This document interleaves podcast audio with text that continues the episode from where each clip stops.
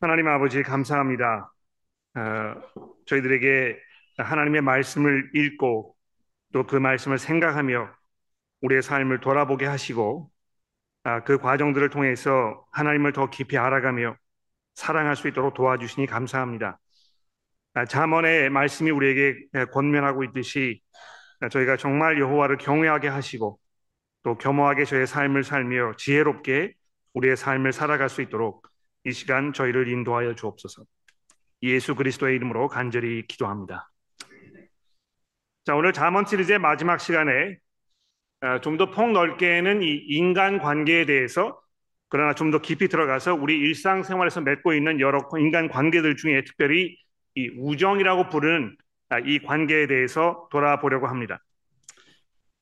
다음 주일과 31일 마지막 주일에는 두 번에 걸쳐서 우리 신 목사님께서 설교를 맡아주실 예정에 있고요. 새해가 시작되는 1월 첫째 주부터 네 번에 걸쳐서 아가서의 말씀을 살펴보려고 지금 준비하고 있습니다. 아마도 아가서의 말씀을 깊이 생각해 보시거나 또 그 말씀을 돌아보신 그 경험들이 많이 없으실 거라고 짐작이 되는데요. 그렇게 익숙하지 않은 이 말씀에 대하여 새로운 이해를 갖게 되는 그런 기회가 되시기를 바랍니다. 자, 하나님께서 인간을 지으셨을 때 서로 인격적 관계를 맺고 그 안에서 서로 돕고 의지하도록 만들어 놓으셨습니다. 남자와 여자를 부부로 연합하게 하셔서 그 안에 깊은 신뢰를 쌓아가며 사랑과 헌신 속에서 이 인간 관계 속에 누릴 수 있는 깊은 행복을 만끽하게 하셨던 것입니다. 또 그 속에서 자녀들이 태어나서 아버지와 어머니의 이 보호 아래 속에서 성숙한 인격체로 성장할 수 있도록 하셨습니다. 물론 자녀가 출가와 또 후세의 출생 등으로 인해서 이 관계의 변화가 일어나긴 합니다만, 그럼에도 불구하고 이 부모와 자식 사이의 관계가 한평생 유지되도록 이렇게 만들어 놓으신 것입니다. 뿐만 아니라 이 모든 인간들은 국가와 민족이라는 보다 광범위한 이 울타리 안에서 한 공동체를 형성해가지고 그 안에서 가치와 문화를 우리가 서로 나누고 보존하면서 살고 있을 뿐만이 아니고, 그 안에서 이 지현, 학연, 이 혈연 이런 데 이 끈으로서 서로 얽히고 설켜서 우리가 살고 있는 것입니다. 그러니까 하나님께서 인간을 혼자 살도록 이렇게 짓지 않으셨다는 것이 너무 자명한 것이죠. 그리고 무엇보다도 하나님을 반역하고 하나님께로부터 돌아서서 제 멋대로 살고자 했던 우리 인간들을 예수 그리스도 안에서 부르셔서 우리를 용서하시고 거듭나게 하신 후에 새로운 삶을 살 수 있도록 우리를 구원하셨을 때에 우리를 이 교회라는 공동체 안으로 부르셔서 그 속에서 그리스도의 몸의 일부로서 서로 보완하고 채워주면서 함께 살아가는 생명력으로 꿈틀거리는 이 세상의 그 어떤 관계와도 다른, 그 유래를 찾아볼 수 없는 아주 획기적인 이 새로운 관계 속에 살아가도록 하나님께서 우리를 섭리하셨다는 것입니다. 그렇기 때문에 우리 이 함께, 이런 표현이 아주 매력적이고 우리에게 설득력 있게 다가오는 그런 구호일 수밖에 없습니다. 내가 혼자가 아니고 나를 필요로 하는 사람이 있고 내가 무엇인가 남에게 도움이 될 수 있다는 어떤 그 자신감, 나와 뜻과 생각이 같아서 믿고 의지하며 삶을 나눌 수 있는 누군가가 내 옆에 있다는 이것이야말로 정말 우리 삶 속에 이 활력을 불어넣어주고 삶 자체를 윤택하게 하는 어떤 그 윤활유와 같은 그런 역할을 해주는 것입니다. 그래서 사람은 누구나 나 이외에 다른 사람과 맺은 관계가 점점 소멸되어 갈 때 그 속에서 깊은 외로움으로 신음하게 되지 않습니까? 이 흉악한 죄수에게 가해지는 가장 혹독한 제재 조치는 아마 이 오랜 동안 복방에 감금시켜두는 것이라고 이야기한 것을 들어보신 적이 있을 것입니다. 또 요즘 한국이나 일본의 이 고독사로 삶을 마감하시는 분들의 슬픈 이야기가 언론에 보도되곤 하는데요. 아무도 찾아와 주지 아니하고 아무도 말을 걸어주지 않으며 아무도 염려해주지 않는 존재로 살아간 것만큼 이 비참하고 또 초라한 그런 삶이 또 있을 수 있겠습니까? 그렇기 때문에 자신의 가족이나 또 특별히 내가 속해 있는 교회에 대해서 교우 여러분들이 가지고 계시는 어떤 그 기대 또는 바램, 이런 것들은 충분히 이해가 될 뿐만이 아니고 너무 당연한 것이라고 생각이 듭니다. 가족이나 교회가 정상으로서 이 본연의 역할을 잘 감당하고 있을 때에 우리는 그 속에서 말할 수 없는 그 평안과 휴식, 기쁨과 또 풍요로움을 만끽하게 되어 있습니다. 그러나 반면에 우리에게 이런 깊은 만족을 보장해 주어야 할 관계가 깨어지거나 또 그 관계가 제대로 그 역할을 감당하지 못하게 되었을 때 느끼는 그 고통과 그 슬픔, 이것은 이 세상의 그 어떤 고통과 슬픔과는 비교되지 않는 깊은 상처가 될 것입니다. 즉 다시 말해서 이 인간관계에는 양면성이 있습니다. 정상적으로 관계가 유지될 때는 그 속에서 무한한 만족이 있습니다만, 인간의 죄로 인해서 그 관계가 제대로 작용하지 않을 때에 이 세상의 그 어떤 것보다도 더 큰 상처와 피해가 우리에게 가해지는 것입니다. 그러니까 이 잠언에는 이런 말씀들을 여러분 주목해 보십시오. 기름과 향이 사람의 마음을 즐겁게 하나니 친구의 충성된 권고가 이와 같이 아름다우니라. 가까운 이웃이 먼 형제보다 나으니라. 또 철이 철을 날카롭게 하는 것 같이 사람이 그 친구의 얼굴을 빛나게 하느니라. 그러니까 이런 구절들을 보시면 좋은 친구가 주위에 있을 때 삶이 얼마만큼 윤택해질 수 있는가, 이런 것들을 말씀해주고 있습니다. 그러나 반면에 28장 1절 말씀을 보십시오. 무리에게서 스스로 갈라지는 자는 자기의 소욕을 따르는 자라. 온갖 참 지혜를 배척하느니라. 그 사람이 이 공동체 안에 있어가지고 나 이외에 다른 사람들의 의견과 생각을 듣고 거기에 나의 어떤 그 나를 맞추어가는 이런 작업을 하지 못하게 되면 그 사람은 자기 그 사고 방식과 생각 등에서 점점 이 독선적인 사람이 되어 가고 결국에는 아무의 말도 듣지 않으려는 구제불능의 사람이 된다고 이야기하고 있는 것입니다. 잠언의 저자가요, 하나님께서 이 잠언의 저자에게 삶의 현실을 누구보다 날카롭고 솔직하게 관찰할 수 있는 이 능력을 주셔가지고 타락한 인간들이 서로 관계를 맺고 살면서 끼칠 수 있는 이 피해와 상처에 대해서 잠언의 말씀이 아주 적나라하게 우리에게 솔직히 드러내주고 있습니다. 18장 24절의 말씀을 보십시오. 많은 친구를 얻는 자는 어떻게 된다고요? 해를 당하거니와 어떤 친구는 형제보다 친밀하니라.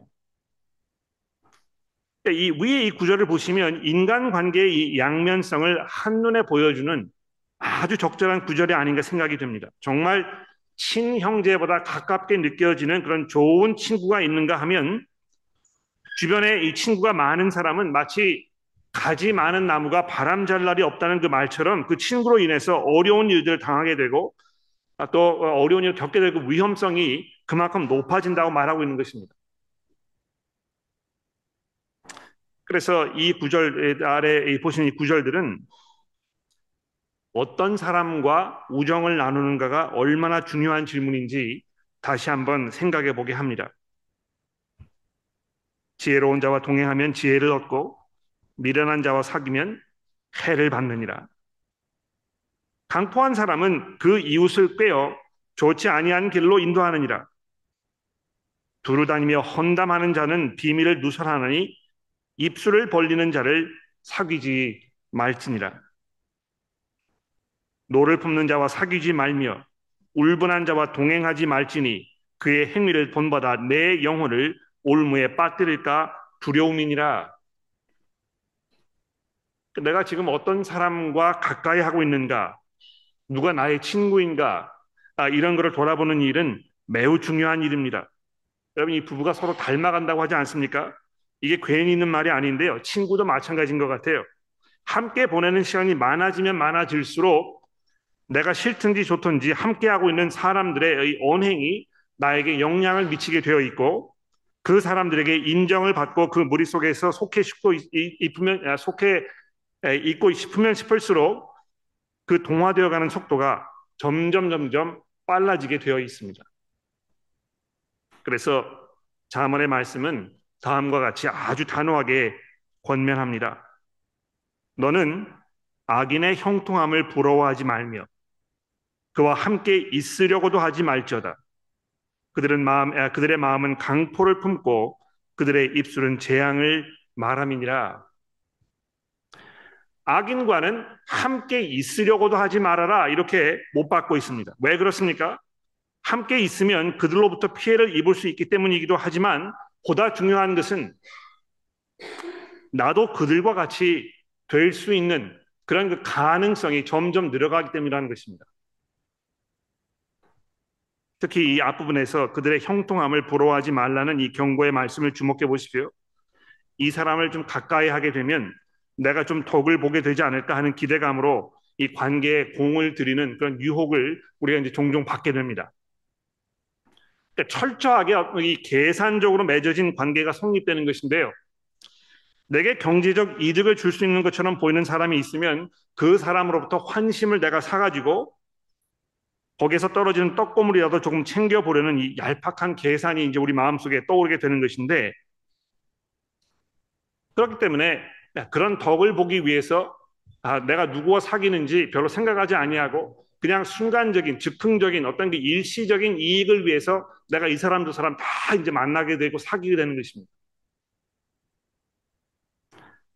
그런데 잠언은 우리들에게 보다 중요하고 우선적인 이 가치 있는 원칙들이 있다고 우리가 말씀해주고 있지 않습니까?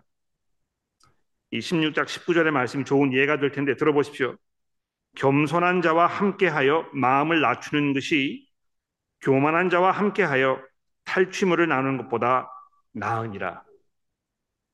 그러니까 이런 말씀 들어보시면 이 특별히 이기적인 의도가 담겨있는 이 인간관계에 목을 매려는 사람들에게 하나님 앞에서 겸손하게 마음을 낮추고 이 세상을 살아가는 것이 정말 무엇보다 중요하다는 사실을 우리에게 각인시켜주고 있습니다. 그러니까 당장 내 눈에 보이는 어떤 그 이득을 위해서 내가 이 사람 저 사람과 막 이렇게 사귀고 가까이 하고 이렇게 하는 것보다 내가 하나님을 두려워하고 경외하기 때문에 어떤 그 옳은 가치관, 어떤 그 바른 삶, 하나님께서 기뻐하실 모습으로 내 자신을 잘 지키고 거기에 우선을 두는 것이 훨씬 더 값어치 있는 일이라는 것입니다. 사실 우리는 관계를 매우 중요하게 생각하는 그런 존재들이기 때문에 때로는 관계가 우리를 족쇄처럼 얽어매고 우리의 숨통을 조여오기도 합니다. 다른 말로 얘기하자면 관계가 우리 마음속에 우상이 되어버린 경우가 종종 있다는 것입니다. 아마 이런 현상은 이 사춘기를 겪고 있는 청소년들에게 유난히 강하게 드러나는 것 같은데요. 이 친구들의 말 한마디에 기분이 하루에 몇 번씩 이 천당과 지옥을 이 오고 가는 것을 그런 그 모습, 이 걷잡을 수 없이 요동치는 그런 모습을 우리가 이 청소년들에게서 보게 됩니다. 남이 나를 어떻게 생각할까?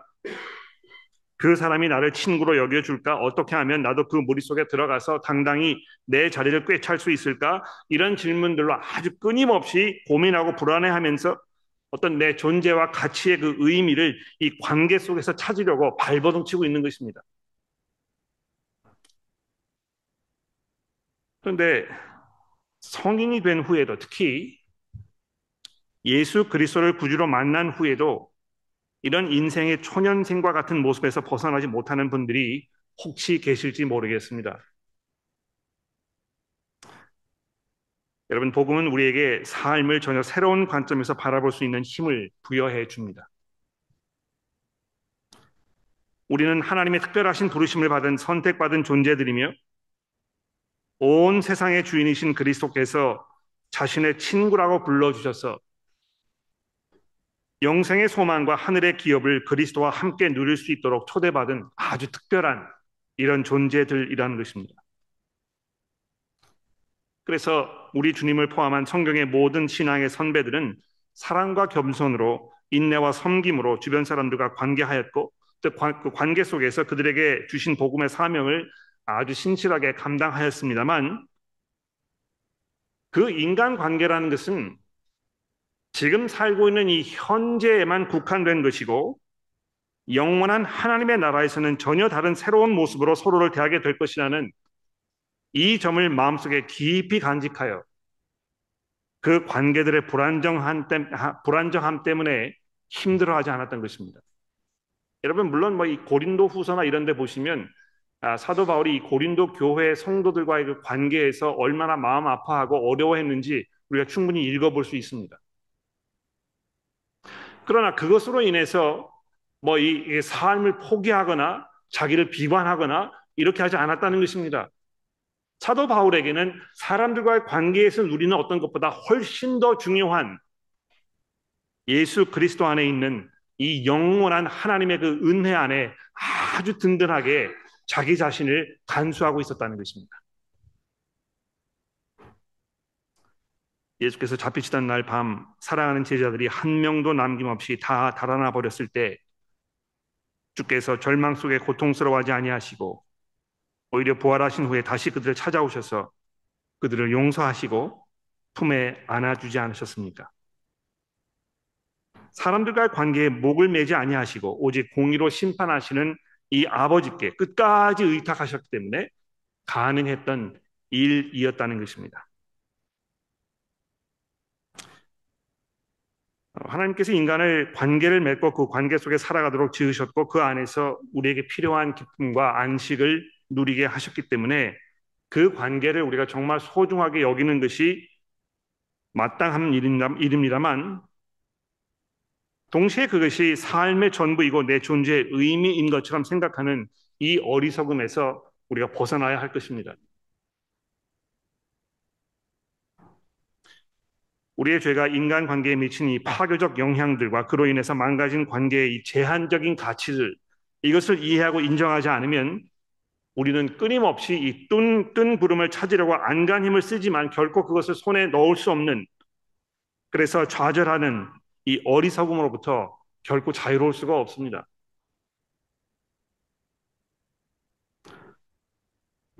이번에 이 주제에 대해서 생각하기 위해서 잠언의 말씀을 들여다보면서 새삼 깨달은 중요한 한 가지 사실이 있는데요, 그것을 말씀드리지 않을 수가 없습니다.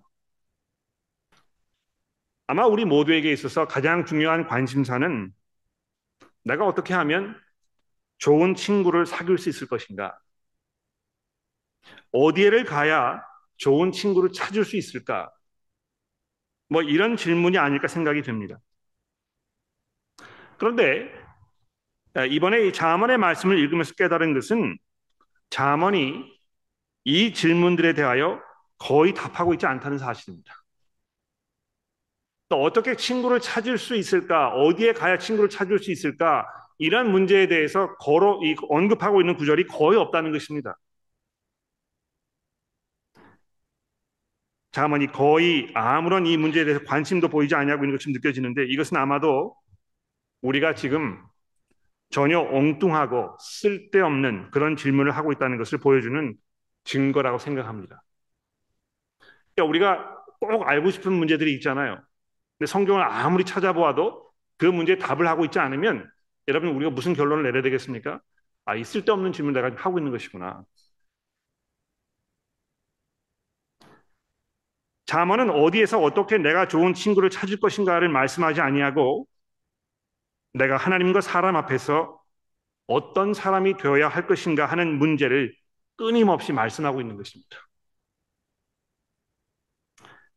주보서 3번에 잠언이 주는 도전이라 제가 이렇게 적어드렸는데요, 바로 이 점이 잠언에서 우리에게 던져주고 있는 이 중요한 도전인 것입니다. 나는 하나님과 사람 앞에서 어떤 사람이 되어야 하겠는가? 나는 하나님과 사람 앞에서 지금 어떤 사람으로 살고 있는 것인가? 이 문제를 자꾸 스스로에게 물어보도록 잠언서가 우리를 인도하고 있다는 것입니다. 우리에게 중요한 것은 사람들이 나를 어떻게 생각하는가를 염려하기에 앞서서 하나님 앞에서 내가 어떤 사람인가 돌아보는 것이 중요하다고 이 잠언의 시리즈를 통해서 계속 말씀을 드리고 있습니다. 그러나 하나님 보시기에 합당한 사람은요, 그 사람이 의식적으로 노력을 하지 아니하여도 사람들의 눈에 귀하게 여기도록 되어 있습니다. 이 잠언 3장과 4절의 3장 3절과 4절의 말씀을 다시 한번 살펴보도록 합시다. 여러 번 이 말씀을 제가 다른 주제를 말씀드릴 때도 언급해 드렸습니다만 오늘도 역시 이 구절을 우리가 다시 돌아보지 않을 수 없는데요. 인자와 진리가 내게서 떠나지 말게 하고 그것을 내 목에 매며 내 마음판에 새기라. 이게 중요한 부분입니다. 그리하면 내가 하나님과 사람 앞에서 은총과 귀중히 여김을 받으리라. 지혜로운 삶이 하나님을 경외하는 삶이고 하나님을 경외하는 사람은 하나님의 성품을 닮아가려는 사람이라면 자문이 말씀하고 있는 이 인자와 진리가 혹은 이 신실함이 풍성하신 하나님처럼 우리에게서 인자와 신실함이 떠나지 말게 하고 그것을 목에 매며 마음판에 새기라고 명령하고 있는 이것은 아주 당연하고 지극히 합당한 그런 말씀일 것입니다. 여기서 중요한 것은 그런 모습으로 살아갈 때 하나님께서 우리를 귀하게 여기실 것이지만 동시에 사람들 앞에서조차 은총과 귀중히 여김을 받을 것이라고 약속하고 있다는 것입니다. 또 어떻게 하면 내가 이 사람들에게 인정을 받아가지고 거기에 내가 소속이 되고 사람들이 나를 받아주고 내 그룹에 들어가서 좋은 친구를 맺이고 관계를 맺고 살 수 있을까? 어떻게 하면 내가 사람들의 어떤 입맛을 맞춰주고 비율을 맞춰줄까? 이런 문제로 계속 고민하고 있습니다만 잠언의 말씀은 이걸 다 뒤집어가지고 너무 거기에 이렇게 신경 쓰지 말라고 내가 하나님 앞에서 얼마만큼 이 인자와 신실함으로 나의 삶을 잘 갖고 가고 있는지를 깊이 생각해 보라고 우리에게 격려하고 있다는 것입니다. 여러분 20장 6절에 잠언 기자가 마치 한탄하듯이 내뱉은 그 말을 기억하실 것입니다. 많은 사람들이 자기의 인자함을 자랑하나니 충성된 자를 누가 만날 수 있으랴. 주변에 돌아보면 내가 정말 좋은 사람이라고 내가 당신의 필요를 채워줄 수 있는 사람이라고 자기를 떠버리고 내가 사랑이 많은 사람이라고 이렇게 자신을 과시하는 이런 사람들 얼마든지 찾아볼 수 있습니다. 그런 사람들 만나면 눈이 번쩍 뜨이는 것이죠. 내 저 사람과 친구가 되어야 되겠다. 그러나 잠언의 기자가 깊이 고민하고 삶을 경험해보고 실제 삶을 살면서 겪어보니까 그렇게 이야기하는 사람들은 많지만 여기 충성된 자, 즉 신실한 사람, 곧 믿을 만한 사람, 의지할 만한 사람 이런 사람들은 그렇게 쉽게 찾아지지 않는다는 것입니다. 중요한 것은 내가 어디를 가야 신실한 사람을 만날 수 있는 것인가 하는 것이 아니고 신실한 사람이 되기 위해서 내가 어떻게 해야 하겠는가를 끊임없이 자기 자신에게 묻는 것입니다. 전에도 여러 번 말씀을 드렸습니다만 이 신실함은 성경이 성도들에게 알려주는 가장 귀한 그리스도의 제자의 삶을 대표하는 덕목이라고 생각합니다. 신실하신 하나님께서는 언제나 약속을 지키시는 분이기 때문에 우리는 그분을 믿을 만한 분으로 생각합니다. 이랬다 저랬다 하면서 도대체 종잡을 수 없는 그런 분이 아니시라는 것입니다. 이 한국의 이 조상님들이 아침에 이 정화수를 떠놓고 빌렸잖아요. 이 섬기는 어떤 신적인 존재들이 마음이 상해가지고 혹시 나에게 화를 가져다 주면 어떨까? 마음을 달래고 나쁜 일이 생기지 않도록 도대체 이 사람이 이 신이 지금 오늘 어떤 기분으로 나를 찾아올지에 대해서 분간을 할 수가 없는 것입니다. 우리 사람들 중에도 다혈질이거나 감성이 예민하신 분들은 그때그때 느끼는 기분이나 감정에 따라서 표정이 달라지고 언행이 달라집니다. 오늘은 이 사람이 과연 어떤 모습으로 나타날 것인지에 대해서 식구들과 주변 사람들을 항상 긴장하게 만드는 그런 사람은 신실하다고 말하기 어렵습니다. 남에게 안정감을 주지 않기 때문에 그런 것입니다. 그러나 삶의 어떤 역경이 다가와도 어떤 고난 속에 신음하고 있어도 내 기분이 어떻더라도 내가 뭘 어떤 감정을 느끼고 있더라 하더라도 늘 한결같은 모습으로 서 있는 분들이 있다는 것입니다. 여러분들 그런 분들 알고 계십니까? 여러분이 어려운 가운데 있을 때 가서 기댈 수 있는, 왜냐하면 이 사람은 항상 변하지 않기 때문에, 늘 한결같기 때문에. 그래서 그런 분들과 맺은 관계는 영어의 표현처럼 항상 rock solid, 이 반석과 같이 단단해서 흔들리지 않는 것입니다. 그런데 이 신실함은 예수 그리스도를 주로 고백하고 그분 안에서 거듭나 새로운 삶을 살아가는 모든 성도들에게 요구되는 그런 모습이며, 이것을 바탕으로 우리는 그리스도 안에서 새로운 공동체를 형성하는 것이 가능해집니다. 물론 이 교회라는 공동체는 어떤 면에서 일반 세상과 별반 다르지 않은 면들이 많이 있어요. 왜냐하면 우리가 아직도 죄인들이기 때문에 우리가 온전한 모습으로, 하나님께서 기대하시는 완벽한 모습으로 서로 관계할 수가 없습니다. 우리는 다 긴 여정을 떠나는, 마치 광야에서 방황하면서 이랬다 저랬다 하는 그런 그 순례자의 길을 걷고 있습니다. 그러나 그럼에도 불구하고 이 교회라는 공동체는 일반 사회생활을 하면서 속해 있는 세상의 그 어떤 모임과도 같지 않습니다. 교회 안에는 세상이 갖지 않은, 가질 수 없는 아주 중요한 한 가지가 있다는 것입니다. 그것은 사람의 손으로 얻을 수 있는 것이 아니며 오직 하나님께서 선물로 주실 때만 누릴 수 있는 영적인 것입니다. 그런데 그 영적인 것을 소유하게 되었을 때 이것이 얼마만큼 엄청난 이 파괴력을 발휘하는지는 여러분과 제가 이미 교회라는 공동체 안에서 형제 자매로 한 모습으로 살아가고 있기 때문에 경험하고 계실 것입니다. 이 하나가 무엇입니까? 예수 그리스도, 바로 그분이신 것입니다. 우리는 성령 안에서 그분을 우리의 구주로 고백하고 거듭남을 통해서 구성된 영적인 공동체라는 것입니다. 물론 혈연, 지연, 학연 이런 것들이 사람들을 아주 단단하게 결속하여 꽁꽁 뭉쳐서 깨어지지 않을 것 같은 이런 그 관계를 형성하고 살아가고 있습니다. 또 그 안에 내가 속해 있으면서 뭐 깊은 위안을 느끼기도 하고, 뭐 안식을 느끼기도 하고, 또 때에 따라서는 자기 힘을 과시하기도 합니다. 그러나 인간의 이러한 모든 결속력은 아주 불안한 것입니다. 사람이 자기의 어떤 그 이익, 이것이 위협을 받고 있다고 생각되는 그 순간에는 혈연이나 지연이나 학연이 아무런 소용이 없어지는 것입니다. 자기의 살 길을 다 찾아 나서게 되어 있습니다. 이것이 인간의 본성이고, 이것이 우리 인간의, 거듭나지 않은 인간의 추악한 민낯인 것입니다. 그런데 이 신약 성경은 영적인 공동체 안에서 우정이라는 단어로는 설명하기에 매우 부족한 전혀 새로운 관계를 말씀하고 있지 않습니까?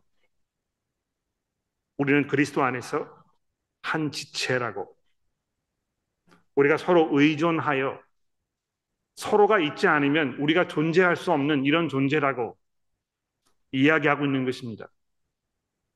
어떤 사람은 눈이요, 어떤 사람은 손이요, 어떤 사람은 발로서 서로를 정말로 필요로 하는 아주 귀한 이런 관계 속에 있도록 하셨습니다. 뿐만 아니고요, 사도 바울이 계속해서 이 편지를 하면서 신약에 등장하는 여러 교회들에게 자신의 이 사역 동역자들에 대하여 이렇게 얘기합니다.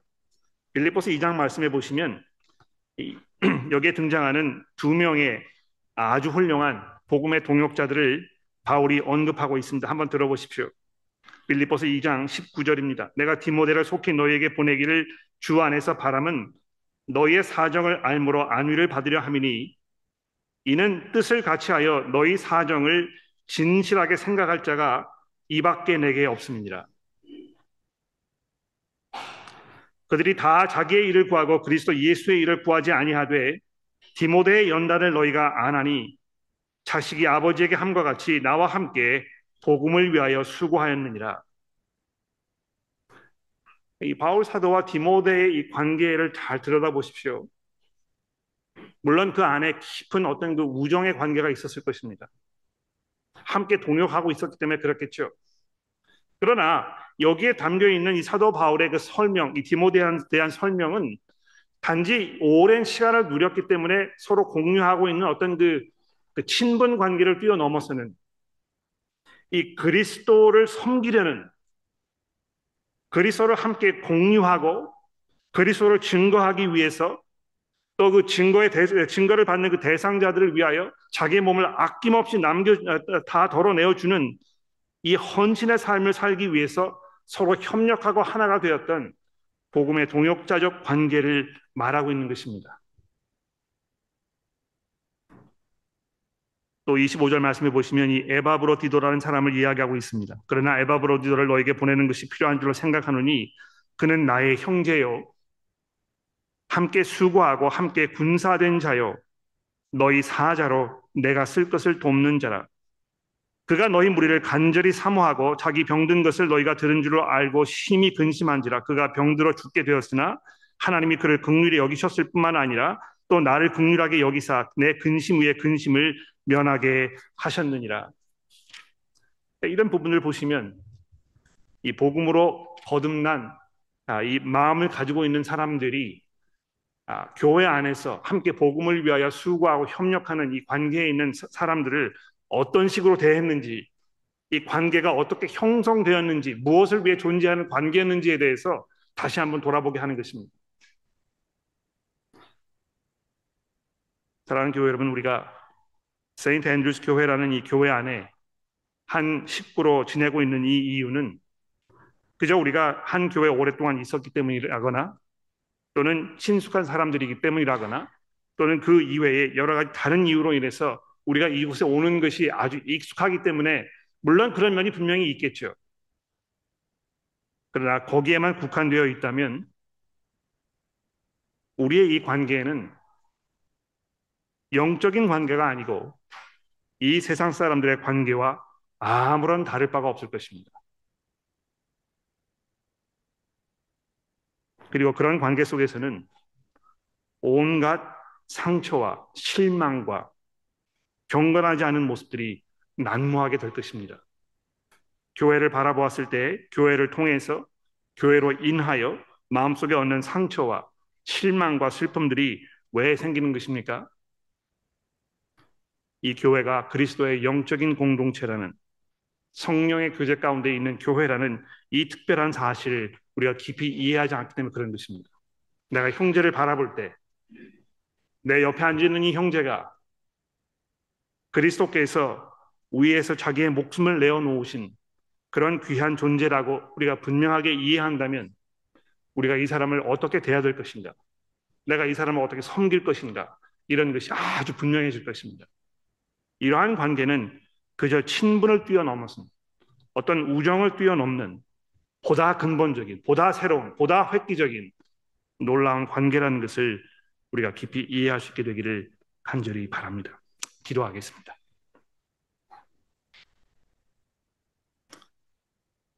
하나님 아버지, 저희를 복음 안에서 불러주셔서 감사합니다.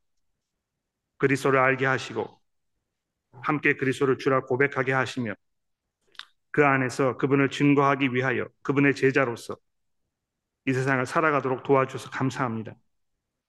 그 길을 우리 혼자 걷도록 내버려 두지 아니하시고 우리를 교회로 부르셔서 한 공동체를 이루게 하시며 이 안에서 하나님의 성령의 능력으로 서로를 돌아보고 사랑으로 섬길 수 있도록 도와주셨으니 하나님의 저희의 관계가 그저 친분을 넘어섬지 못하는 그런 제한적인 관계에서 끝나지 않도록 도와주시고 우리가 그리스도를 공유함으로 누릴 수 있는 하늘의 모든 영적 축복들을 만끽하며 살아가는 영적 공동체가 되도록 도와주옵소서. 예수 그리스도의 이름으로 간절히 기도합니다.